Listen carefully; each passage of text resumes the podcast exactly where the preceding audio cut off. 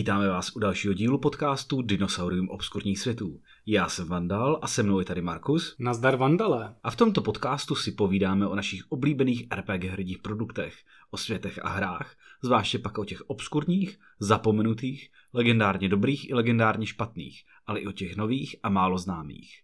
Dnes nás zavedou bludičky do hlubokého lesa, kterému se říká Dolmenwood a podíváme se na modul, který se jmenuje Winter's Daughter.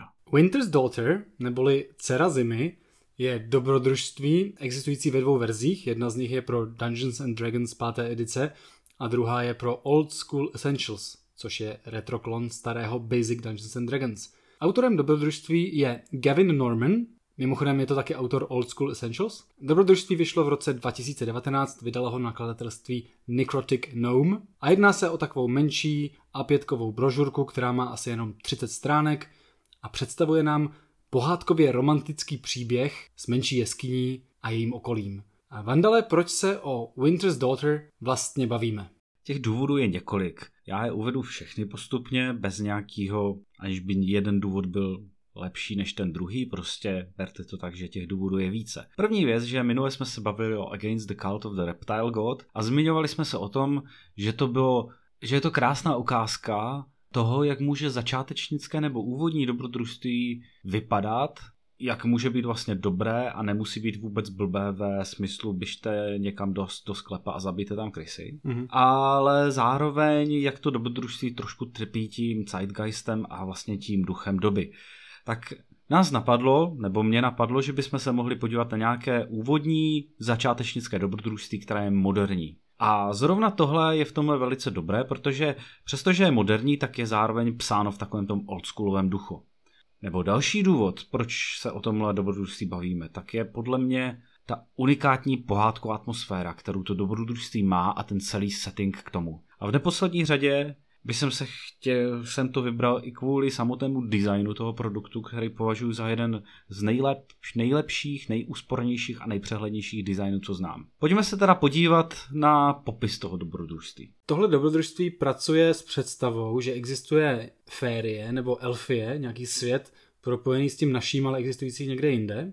A na začátku se dozvídáme příběh o ledovém knížeti z Férie, z nějakého království, tam Frigie se to jmenuje, který byl poražen lidskými vojsky. A samozřejmě v tom příběhu figuruje zapovězená láska jeho dcery, elfské princezny, s lidským rytířem, a ten zlý elfský kníže to zjistil, svou dceru uvěznil ve věži a její milý rytíř padl v závěrečné bitvě proti vojskům ledového knížete. Ty sice byli poraženi, ale rytíř padl. A my se dostáváme do současnosti, kdy se družina hráčských postav nějakým způsobem dozvídá o tom, že v začarovaném lese se nachází mohyla nebo hrobka toho rytíře a vyráží proskoumat. Důvodu, proč tam ti hráči můžou jít, je tady několik, ale víceméně všechny se točí kolem nějakých zvěstí, pohádek a legend o magickém prstenu, snubním prstenu, které měl, který měl ty princezny a buď ho budou chtít získat pro sebe, nebo naopak tam přicházejí s tím, že chtějí pomoct dávným milencům odčarovat je. Samotná zápletka toho dobrodružství je vlastně, je to takový zvláštní. Na jednu stranu je relativně komplexní, má docela hluboký ten background a tak zajím, zajímavě jako propletené ty motivy, ale když se zase na ní podíváte do hloubky, tak zjistíte, že je vlastně velice jednoduchá. Postavy musí přijít, najít prsten a donést do jedné z postav. O nic víc nende. Ale je to celé takové zajímavé prostě... Skoro mi to připomíná člověče Bílý hrad, kde musíš jít a přinést něco nějaké elfské zakleté princezně. V podstatě ano, jako celý to dobrodružství a ještě se k tomu dostaneme potom, až se budeme bavit o atmosféře toho settingu, tak je takový hodně hodně oldschoolově dračákovský. Je to v podstatě takhle nějak jsem si jako představoval, že by měl jako působit na mě i ten, i ten bílý hrad a i celkově ten setting té příručky pro hráče. Jak jsme se o tom bavili všichni ti různí permoníci a poletuchy a tak dál. Budeme se tady o tom ještě, ještě bavit, ale fakt mi to tak jako velmi jako připomíná. Nicméně, když se vrátím zpátky k tomu, o čem jsem mluvil, tenhle ten velice jednoduchý příběh, tak je vlastně zamotaný v takovém kokonu z těch různých vztahů a těch různých NPC a historie a jak se to prostě navzájem prolíná. Není to čistě jenom jako úvodní dobrodružství. Dá se hrát samostatně, ale dá se brát i jako vlastně vstup do toho settingu, do toho, do toho prostředí, do toho herního světa, toho Dolmenwoodu a e, jako vlastně rozehrávka pro nějakou další kampaň. Nebo taky ne. Nebo taky můžete vlastně skončit tím přinesením toho prstenu a hrát cokoliv jiného. Dobře, tak si pojďme říct, co vlastně je ten, tím obsahem, jak to vlastně je strukturovaný. A většina toho obsahu, větší část toho dobrodružství, pomyslná první polovina, byť je to ta delší polovina, je samotná hrobka. Mm, vy tam přicházíte, ono má nějaký nadzemní ještě lokace, je tam nějaký kruh dol, dolmenů okolo té hrobky, nicméně potom proniknete do hrobky tam má asi kolem 15 místností, takže je to vlastně nějaký mini dungeon, maličkatý. Obsahově je samotná ta hrobka spíš taková proskoumávací, nebojová, vy tam šmědíte po místnostech, hrajete si s podivnými kouzelnými věcmi, jsou tam nějaký sochy, kouzelný zrcadla, přehrabujete se ve starých věcech, sbíráte zajímavé poklady a nakonec vlastně ke konci té hrobky prolezete do Férie a druhá část a finále toho příběhu se vlastně odehrává v té elfské říši ve Férii, eh, kde se fialovou průrvou mezi světy snesete mezi padajícími sněhovými vločkami jako pírko na zem k zamrzlému jezeru na kterým je vyhrnutý plácek na bruslení. Protože, abyste pochopili, tady vám donde, proč se to vlastně jmenuje Cera zimy, protože je to vlastně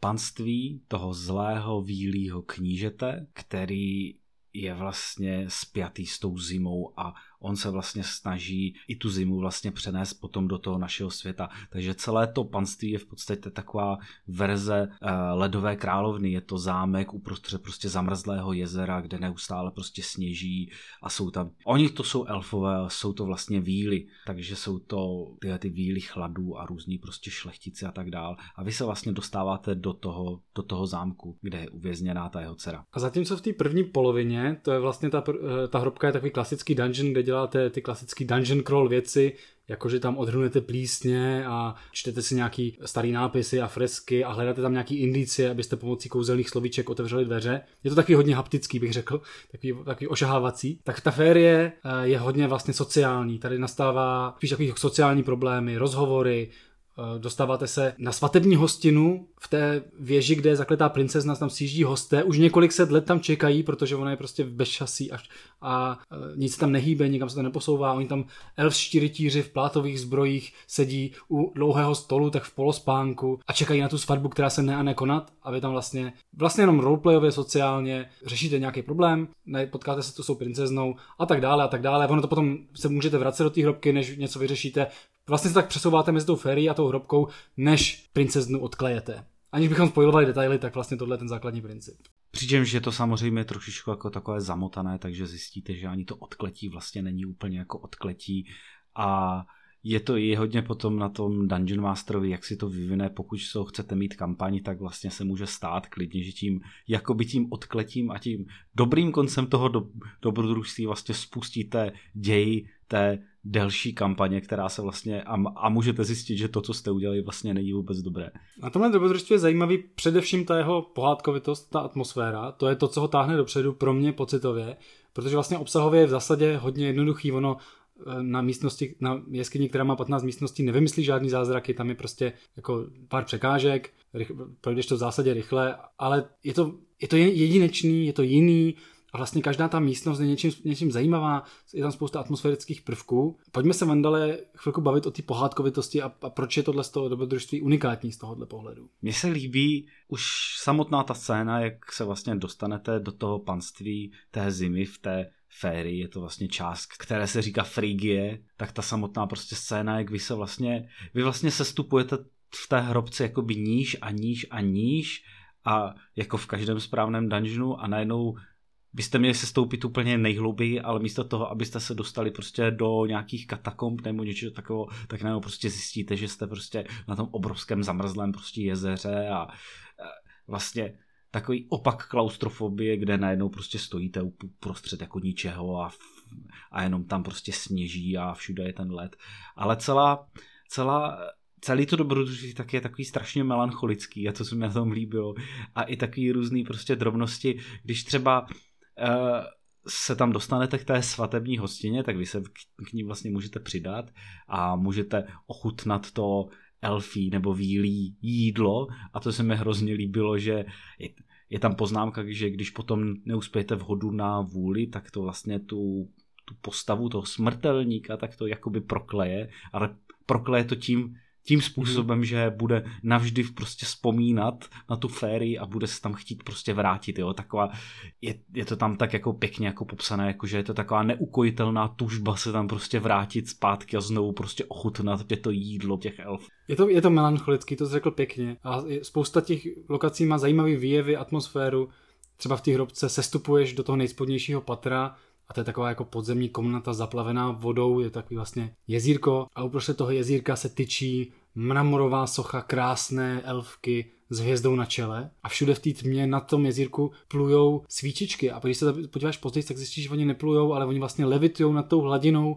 A ty, když se chceš k tomu dostat, tak najednou musíš procházet mezi těma levitujícíma svíčkama a všechno, co tady potkáte, takhle krásně laděný. Pro mě je to zvláštní, já vlastně jsem zvyklý ty RPGčka hrát hodně vlastně akčně, dobrodružně, nebez, nebezpečně a najednou tady vidím něco, co se mi líbí a je to poklidný, vlastně pozitivní, byť melancholický. Myslím, že v celém dobrodružství není jediný nutný boj. Tam vlastně můžeš, pokud chceš zvolit akční řešení, ale žádný nikdy není vynucený. Například jsou tady třeba krásná místnost, kostlivci, jo, obyčejná nestvůra. Ale tady jsou kostlivci obalený nějakým slizem, kvůli kterému levitujou a oni teda přijete do té místnosti a oni levitují u stropu kostlivci, dvou manželů a tancujou. A podívají se na dobrodruhy a pozvou je, aby si s nima zatancovali. A když se vás ten kostlivec dotkne, tak na vás se přinese ten levitující sliz a vy taky vyle, vylevitujete ke stropu a můžete tancovat s nima. A nebo je jako zabít, protože potřebujete vykrást ty hroby těch jejich rodinných příslušníků, ve kterých čekáte ty poklady. Ale je to na vás. Můžete sem prostě jako vyhrát buď atmosféricky, anebo vážně jako vykrádat to tam, ale je to takový jako milučký, no. Milučký je takový pěkný slovo. Když jsme u tohohle, tak krásný příklad. Ještě než dojdete k té hrobce, tak je tam naprosto geniální scéna.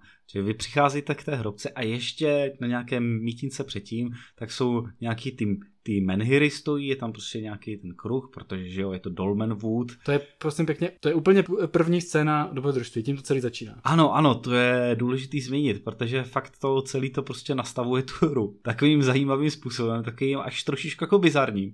Ale proč ne? Přicházíte tam a zjistíte, že v tom kruhu se odehrává rituál. A úplně ta nejvíc kliše fantasy scéna z tajemného lesa, kterou si dokážete představit. Prostě dobrodruhé přichází, vidí mítinu, vidí nějaký menhiry tam stojí, vidí tam ten kamenný oltář, vidí zahalené postavy v kápích, blízkající se nože a ženu prostě přivázanou na tom oltáři, kterou se evidentně snaží obětovat. A teďka najednou přichází ten zverat. A ten zverat spočívá v tom, že ti muži v kápích se otočí, přátelsky vás pozdraví a vyzvou vás, abyste se taky zapojili do rituálu, jestli náhodou nechcete pomoct. A kdybyste náhodou jako chyti, chytili potřebu zachraňovat tu ženu na tom oltáři, tak ona nechce. Ona chce být obětována, protože to je prostě součást jejich náboženství a ona prostě půjde do nebe a prosí vás, abyste ji nezachraňovali.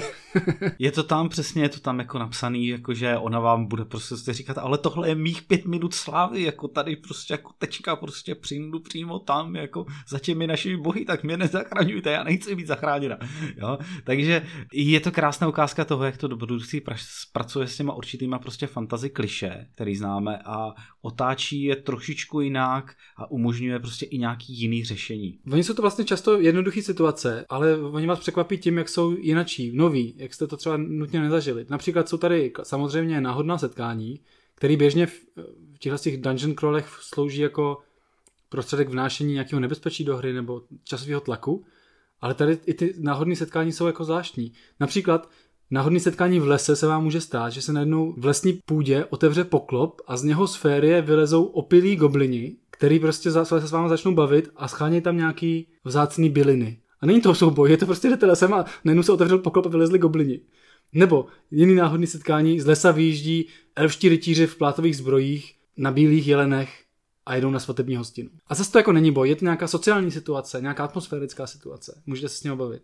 No a přesně tyhle ty situace ukazují, proč je to tak dobrý, z mýho pohledu aspoň, začátečnický dobrodružství, protože dává tam zajímavé situace, dává tam relativně komplexní zápletku s možnostma s různých řešení.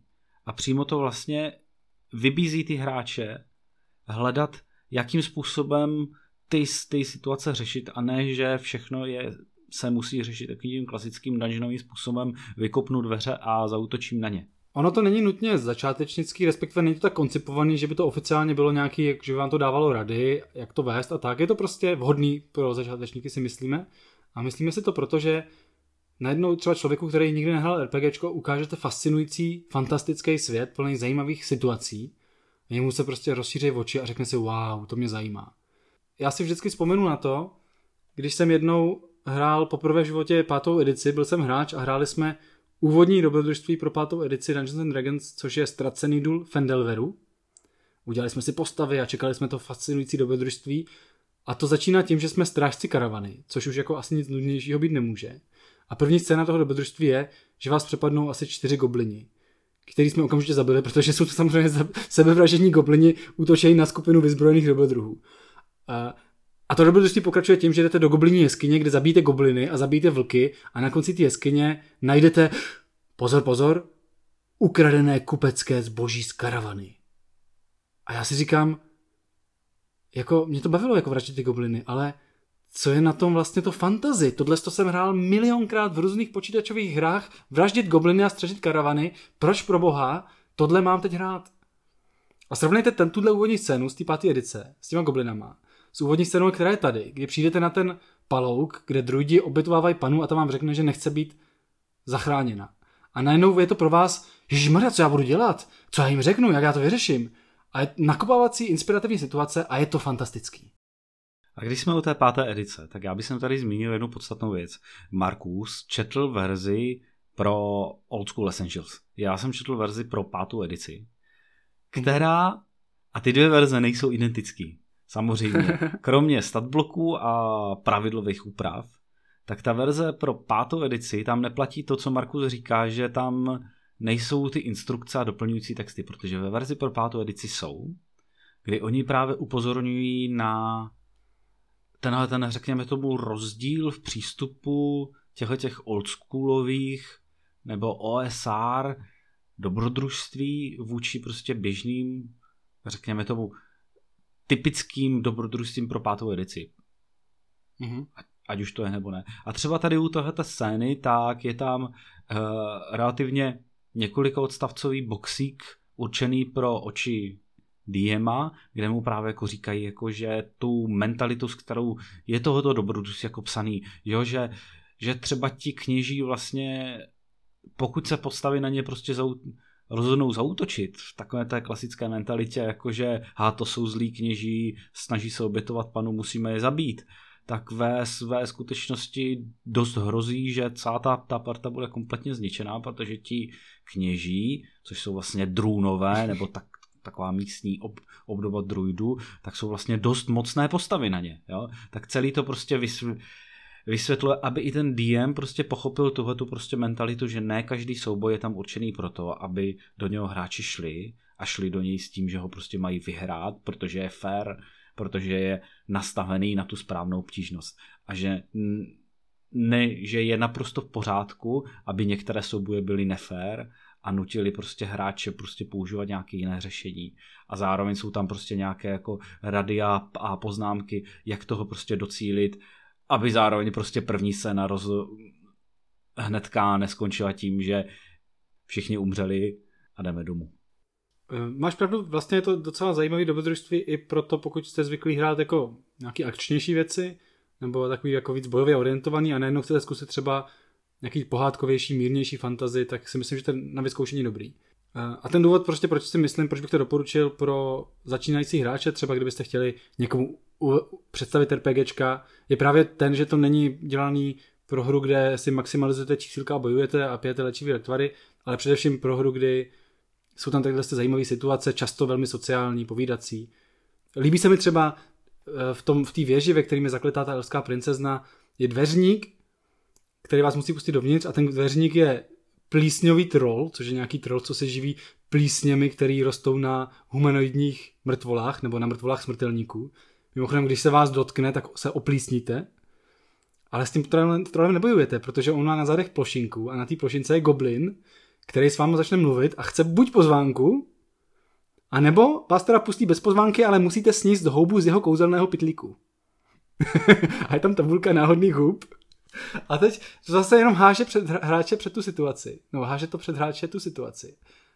A říká jim to, tak co budete dělat? Budete falšovat pozvánky, nebo sníte tady kouzelnou houbu, co nevíte, co dělá, nebo se ho zkusíte nějak jako obelhat. A je to prostě jinačí, je to jiný hraní. Ale zároveň, v čem je tohleto dobrý dobrodružství, proč si myslím, že je to hodné začátečnické dobrodružství, tak zároveň učí, učí takové, řekněme tomu, úspornosti. My tady s Markusem jsme na to oba dva jako docela jako rasy, my ani jeden z nás nesnášíme příliš ukecené texty. Hmm. A Gavin Norman, jak ostatně dokázal i v Old School Essentials, což je podle mě stylisticky a designově asi nejlíp zpracovaný pravidla, který znám. Taky tady je to, je to strašně úsporně, ale přitom dobře napsaný. No, jsou tam všechny, jsou tam všechny podstatné informace, ale nespamuje to text. Máte třeba ten relativně komplexní příběh, jak k tomu došlo před těmi devítisty lety, jak se ten rytíř zamiloval do té princezny a jak, jak ten její otec se pokusil tomu prostě zabránit a tak dále. Je to tam napsaný na jedné stránce. Je to v takových krásných prostě odstavcích, odrážkách, že si to člověk přečte a je mu to úplně jasný. A dokázal by z toho, kdyby to potřeboval, což nebude, tak by z toho dokázal fakt jako to odvyprávět víceméně jako pohádku. Ale není to tak, jak se často bohužel stávalo třeba u starých dobrodusí dračáků, že si otevřete knížku a první, nejenom dračáků, D&D má to samý. Otevřete prostě knížku a prvních deset stran, tak je hutný text nějaký příběh. Ale nejsem si jistý, jestli úplně sdílím to nadšení. On to je určitě velmi přehledný, velmi jako stručný a stokrát lepší než většina dobrodružství, který jsem kdy četl. Ale tím, jak on píše v odrážkách a vlastně málo kdy použije celou větu, často ti napíše jenom třeba tučně napsaný slovo a potom v závorce nějaký upřesnění, co to znamená, tak mi občas jako to působí takovým suchým dojmem a musím si velmi pracně vykreslovat v hlavě nějakou atmosférickou scénu, kterou bych předal těm hráčům. Občas mám takový dojem, že by mi vážně jako víc pomohlo, kdyby ty z místnosti začínaly třeba nějakýma třema, čtyřma souvislýma větama. Ale to jen tak uvádím uh, pro úplnost, je to velmi přehledný, velmi užitečný, stojí to za, stojí to za pozornost, za inspiraci jenom jsem to chtěl tady zmínit. ale jako řešit v podcastu, jakým způsobem je to psaný a jaký to má formát, je takový trošku nepraktický. Jo, jako celý řešení, řešení designu skrz jenom zvuk, tak to je jako... Jak... Ještě bychom se mohli bavit o tom, jak má nakreslený mapy a obrázky, víš? to je taky ideální materiál Jasně, na no, podcast. No, to, však to jsme řešili v Caverns of Tracia. Já, já, já si vždycky vzpomenu na jednu na jednu moji profesorku z archeologie, která vždycky říká, že archeologie bez obrázku jako pornografie bez obrázku nestojí to za nic. Tak je to úplně stejný případ. No, uh... to jsme se dostali někam úplně no. mimo. Nicméně jedna věc na tom formátu, nebo na té struktuře toho dobrodružství, která je dobrá a taky stojí za ponaučení a skopírování je, že on vypráví příběh skrze věci, které vy tam můžete najít a ošahat si. Jo? Že to není jenom, že máte legendu o princezně a uh, rytíři napsanou na začátku příručky. Ale tady ty hráči ji skutečně můžou zjistit. Zjistí z různých uh, mozaik, z různých reliefů, z různých fresek, nebo tam najdou nějakou knihu, kterou si můžou přečíst, nějakou báseň tam, nebo já nevím, sochy psů jejich. Jo, takovéhle drobnosti. A zvídaví hráči, který rádi pátrají, tady ten příběh dokážou vypátrat z těch věcí, které jsou roztroušené, což si myslím, že je taky docela důležitá lekce, i pro třeba začínající designéry. Jakože musíte vymyslet, jak ty věci předat skrze předměty a objekty a věci, které umístíte do hry, že nestačí napsat ten příběh. Je to to samé, o čem jsme se bavili u těch Tulian Echoes, že lepší, když si to ti hráči přímo sami prožijou, než když jim to ten DM přečítá. Protože když jim to ten když ten příběh si poskládají z toho, co najdou a z toho, co zažijou, tak vždycky se jim to vryje do té hlavy mnohem líp, než když jim přečtete prostě suchý popis a oni, oni vám už po dvou minutách budou řešit, jak, jak, jak, jakže se ten rytíř jmenoval, prosím tě, no. Sir McDonald nebo Sir Sir KFC, nevím. Takže za mě, než se přesuneme jako k další části podcastu a zanecháme Winter's Daughter dcerou zimy, tak jsem chtěl říct, že to dobrodružství je nenápadný, ono je vážně maličkatý, na 30 stránkách a pětkových je tam 20 místností, je to na jedno sezení dvě, ale je překvapivě kvalitní na to, jak je to maličký, inspirativní, atmosférický a řemeslně zpracovaný tak, že si z toho může let vzít příklad. Už to začíná být takový kliše, ale my fakt děláme jenom krátký dobrodružství. Budeme muset udělat nějaký pořádný 600 stránkový, až, až na to bude mít třeba půl roku čas, aby jsme si to přečetli. Ano, ty 30 stránkový mají tu výhodu, že si to stihneme během těch 14 dnů snadno přečíst. Neprozrazuj divákům tajemství z naší kuchyně. ano, ale uh, aby jsme se obhájili, četli jsme toho víc, protože tohle je speciální díl. Není jenom o tom dobrodružství. Pokračujeme eh, diskuzí o dalším produktu, nebo produktech, nebo jak to říct, vandale. No, uh, že jo, když už se o tom bavíme, tak pojďme se podívat i na ten samotný svět, na ten Dolmen Wood, na to prostředí, který ten Gavin Norman si vlastně původně udělal pro svoji domovskou hru a rozšířil to tak, že to vlastně vydává spolu s těma pravidlama. Původně to vlastně vycházelo v takovém vlastně fanzinu, v takovém eh, časopisu, kterým se říká Wormskin. Mm-hmm. A to je momentálně takový hlavní a nejsouvislejší vlastně popis, v kterém najdete vlastně materiály k tomuhle světu Dolmenwood. Nicméně na tomhle místě zmíním, že v průběhu příštích pár měsíců Gavin Norman plánuje rozjet Kickstarter, kde celý ten, ten Dolmenwood hodlá přepracovat a vydat v jedné souvislé knize. Abychom si rozuměli, to dobrodružství sice jako formálně za to patří do toho jeho světa, ale je koncipovaný tak, abyste se ho mohli vzít a zasadit úplně kamkoliv. Dokonce je tam zmiňuje, že předpokládá, že se to dá velmi dobře použít na historické zemi, Myslím si, že by to bylo velmi dobře použitelné třeba v příbězích Impéria. Vlastně vám stačí jakákoliv hra, ve které můžete mít začarovaný les s cestou do nějaký říše elfů a skřítků. Jo? Samotný ten svět, ten Dolmenwood, je to kouzelný les o rozměru pár desítek mil, který je takový říce obydlený lidmi a je vlastně posetý kameny, těmi dolmeny zmiňovanými, podle kterých se jmenuje, a celý je to takový hodně pohádkový. Je to vlastně svět, kde se právě prolíná ten v úzovkách reálný svět s tím světem těch víl. A jsou tam potom takové další věci typu právě čarodejnice, ti tajemní prostě druidové, mechoví gnomové, do toho tam jezdí rytíři, je tam prostě nějaká ta církev, která je taková nepříliš skryt, skrytá aluze prostě na tu středověkou církev. Je to velmi pohádkový. Skoro by jsem až řekl, že to není fantazie, je to fakt pohádka. Žijou tam ovčí lidé, kozí lidé, netopíří lidé, kočičí lidé, taky, ale taky elfové, různí skřítci, plísňoví trpaslíci, a vůbec docela dost je tady takového rostodivného života. Mně se na tom strašně líbí, že on, on si schválně vybírá i ilustrátory, kteří mají takový velmi specifický styl a fakt jako když se koukáte prostě na ty materiály, mm-hmm tak máte pocit, že jste prostě otevřeli nějakou starou pohádkou knihu. Buď třeba někde jako ze 60. let, anebo třeba i z 19. století a má tam prostě nějaký ala prostě dřevority a tak dál. Jo. Je tam třeba uprostřed toho lesa je opatství mnichů, jo, tak a celý je to právě ilustrovaný takovýma skoro až viktoriánskýma prostě rytinama. A je to celý prostě takový kompaktní a vytváří to velice uzavřený atmosférický dojem. A moc se mi to líbí v tomhle. Samotný ten les je vlastně koncipovaný jako hexová mapa, nebo hex scroll, by se dalo říct. Má to asi 20x10 hexů, jsem to počítal, zhruba 200 hexů to má.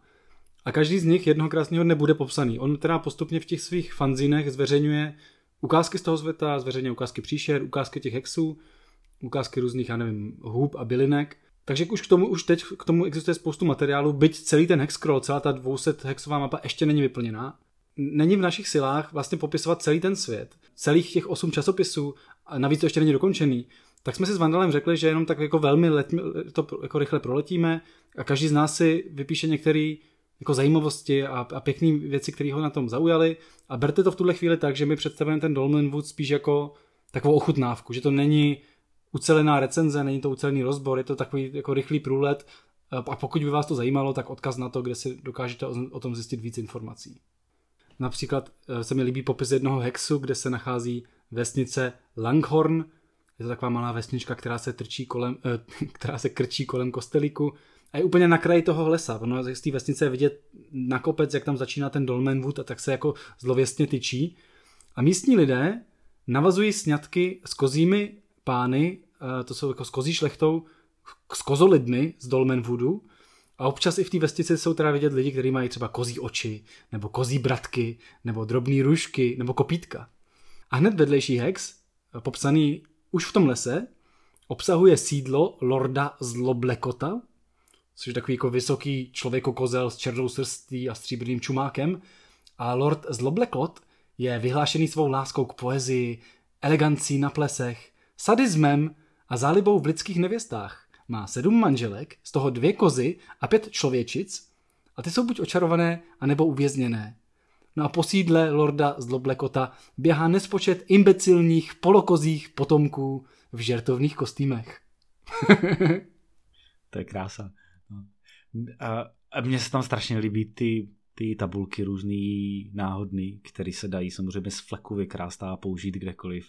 Třeba právě uh, je tam tabulka těch náhodných kamenů, který jsou prostě, který mají ten les protkán a jsou tam vlastně abyste pochopili, jsou tam ty důležité, ty hlavní menhiry, které vlastně vytváří takové vlastně siločáry, které vlastně brání tomu, aby se ta fárie s tím reálným světem spojily a ty víly, které jsou ve své podstatě oni jsou zlí, protože ti, ti elfové nejsou jako úplně jako kladní hrdinové, jak v Tolkienovi, ale je, je to ta původní mytologická verze těch elfů, kdy to jsou v podstatě ti škodiči.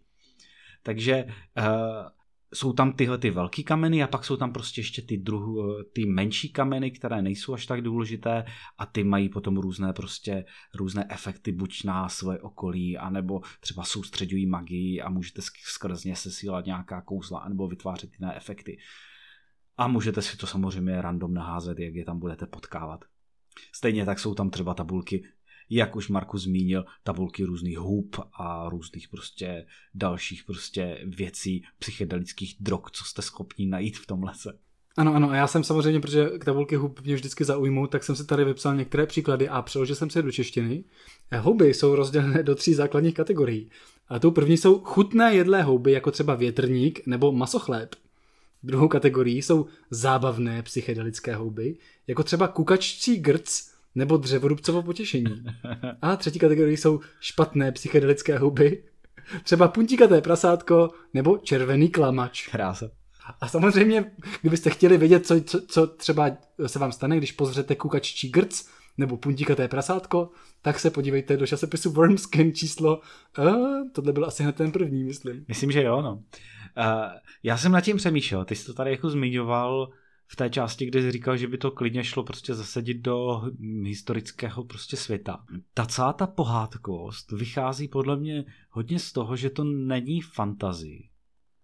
Je to opravdu pohádka a drží se těma reáliema tak na, na, na jednu stranu je fantastická, na druhou stranu je jakoby taková prostě ukotvená v realitě, opravdu v těch reálných mýtech, že on vychází z toho, co ty anglické legendy a, pohádky opravdu jako dělají. Že to není, jak kdyby jsem se třeba rozhodl, často vidím u autorů, že udělám pohádkou fantazii, tak si vlastně vezmou klasickou fantazii, kde ti pobíjají trpaslíci a alfové a tak a přidá do nich třeba vodníka. Jo. Tady, tady to není tak. Tady on, on nepřizpůsobuje tu, tu pohádku potřebám toho té hry, ale naopak tu hru jakoby přizpůsobuje té, tomu settingu, aby zachoval vlastně všechny ty atmosférické prvky a to, co ten setting dělá tím, čím je. A ono, když se budeš, kdyby se chtěl hrát v tomhle žánru, tak ve skutečnosti není tolik produktů, který ten, ten žánr těch anglických pohádek a fej rozvíjejí. Jo? Je to docela vzácnost, překvapivě. A samozřejmě ten veliký je tady příběhy Imperia, česká hra, kterou musíme zmínit aspoň ještě třikrát. Ale ta je dělána trošku jinak. Jednak je to příběhový systém, no, pro příběhový hry Fate a ono to předpokládá trošku jiný režim hry, kdy ten v příbězích Imperia je ten svět nakreslený v takových hodně jako hrubých tahy, tazích štětcem, jo?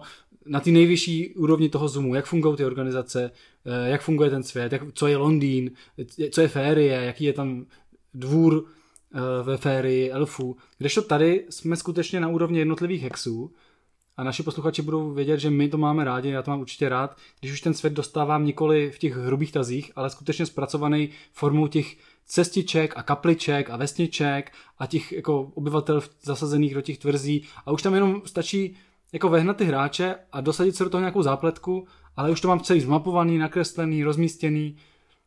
Eh, je to prostě trošku jiná forma podávání světa, formou takových jako nástrojů, tabulek, z čeho si ty potom skládáš tu hru, pro mě třeba mnohem s nás. Dobrá, Markusy.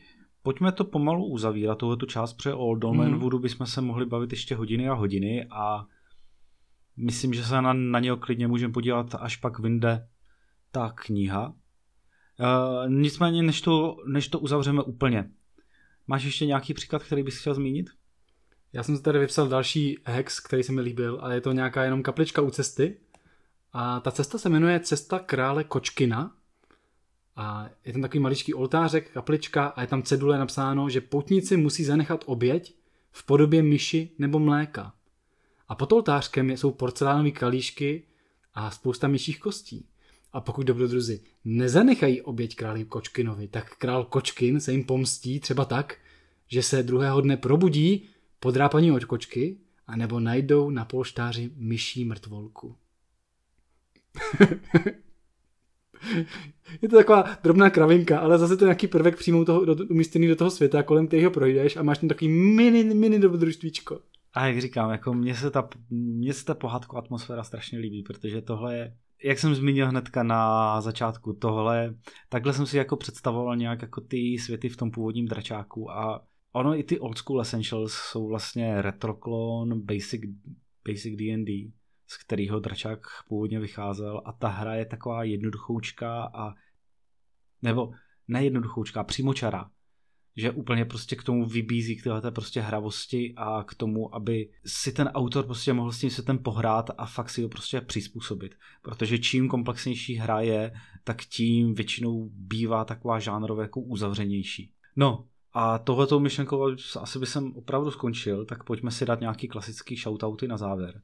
Markusy, kde tě můžou posluchači najít? Já trošku netradičně nezačnu shoutoutem o sobě, ale chtěl bych říct, že nedávno Muzuk napsal překlad, no, přeložil dobrodružství Díra v dubu, který je taky zasazený do světa Dolmenwoodu a je teď v tuhle chvíli dostupný česky. Takže pokud uh, vás to zajímá, tak v poznámkách podcastu bude odkaz a je to další příklad tvorby tohohle autora v tomhle světě v češtině. A jinak vás teda tímto chci pozvat na rpgforum.cz do databáze RPGček. Můžete tam přijít, dát pár hvězdiček produktům, hrám, světům, který máte rádi a nemusíte tam psát nějaký romány, jako někteří z nás, stačí jedna, dvě věty, proč to máte rádi a myslím že si, že to pomůže ostatním nacházet takovýhle zajímavé věci, jako třeba to, o kterým se bavíme dnes. A Vandale, kde najdou posluchači tebe? Mě najdete na Instagramu, mě najdete na Facebooku, máme tam Dinosaurium obskurních světů, najdete mě taky na RPG fóru, pokud byste se se mnou chtěli diskutovat, ale já tam většinou moc nediskutuju. To je občas náročný. e, já vím, no. Nicméně, nicméně uh, budu rád za každý like a každý komentář, který nám dáte, ať už na Facebook nebo Instagram, ať už to se vám líbilo nebo co se vám nelíbilo co byste chtěli slyšet, anebo úplně nejvíc, jestli jste třeba něco použili ve své hře. To nás samozřejmě potěší vždycky úplně nejvíc. Tím už se pojďme asi opravdu rozloučit. Takže loučí se s váma Vandal. A loučí se s váma Markus. Čau čau. Ahoj.